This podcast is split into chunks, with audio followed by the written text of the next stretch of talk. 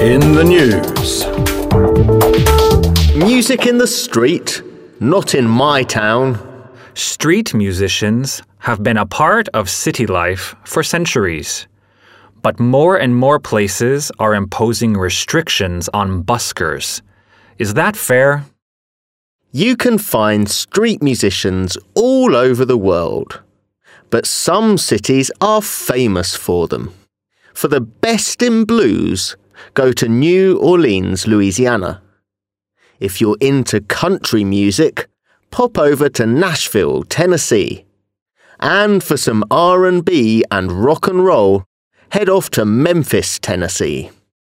Many famous musicians started out as buskers. Guitarist Eric Clapton left school in 1961 and busked around London. American singer Bon Jovi played in London's Covent Garden. And in the early 1960s, Simon and Garfunkel left the States, traveled to England, and busked in Leicester Square. British musician Billy Bragg spent his early career busking, and still does every now and then. In late 2013, he performed in London's King's Cross to raise money for the homeless charity Shelter. He collected over £1,200. Some street musicians are internationally famous. The Naked Cowboy, real name Robert John Burke, 1970, is from New York City.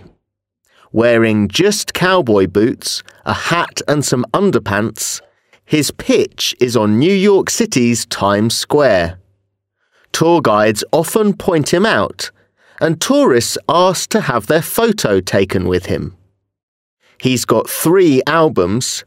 He's starred in music videos and documentaries, and he's written a book.